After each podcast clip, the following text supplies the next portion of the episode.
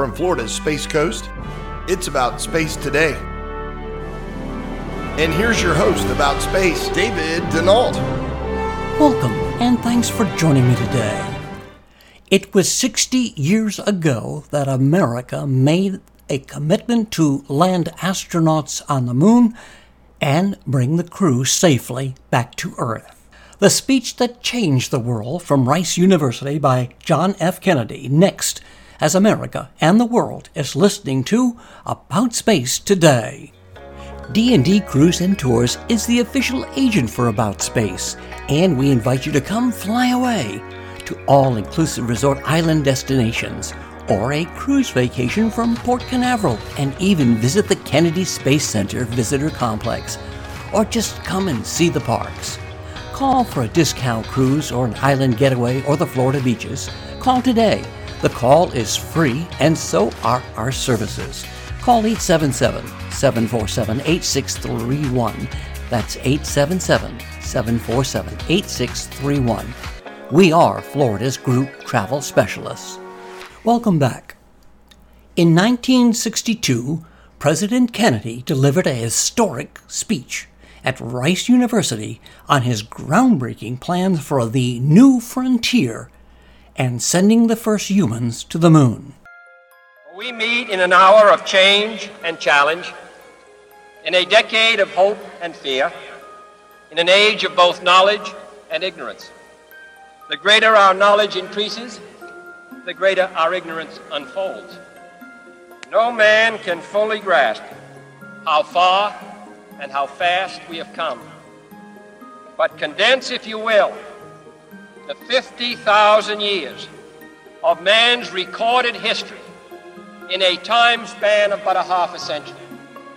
Stated in these terms, we know very little about the first 40 years, except at the end of them, advanced man had learned to use the skins of animals to cover them. Then, about 10 years ago, under this standard, man emerged from his caves to construct other kinds of shelter. Only five years ago, man learned to write and use a cart with wheels.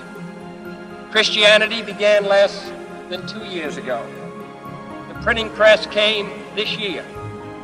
And then, less than two months ago, during this whole 50 year span of human history, the steam engine provided a new source of power. Newton explored the meaning of gravity. Last month, electric lights and telephones and automobiles and airplanes became available. Only last week did we develop penicillin and television and nuclear power. This is a breathtaking pace. And such a pace cannot help but create new ills as it dispels old. So it is not surprising that some would have us stay where we are a little longer, rest, to wait, if this capsule history of our progress teaches us anything. It is that man in his quest for knowledge and progress is determined and cannot be deterred. We shall send to the moon, 240,000 miles away, a giant rocket more than 300 feet tall on an untried mission to an unknown celestial body and then return it safely to Earth. But why, some say, the moon? Why choose this as our goal?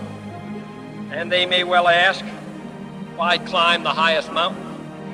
Why, 35 years ago, fly the Atlantic? We choose to go to the moon. We choose to go to the moon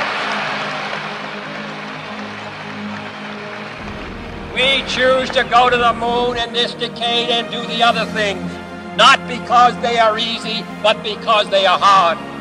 Because that goal will serve to organize and measure the best of our energies and skills. Because that challenge is one that we're willing to accept, one we are unwilling to postpone. And therefore, as we set sail, we ask God's blessing on the most hazardous and dangerous greatest adventure on which man has ever embarked.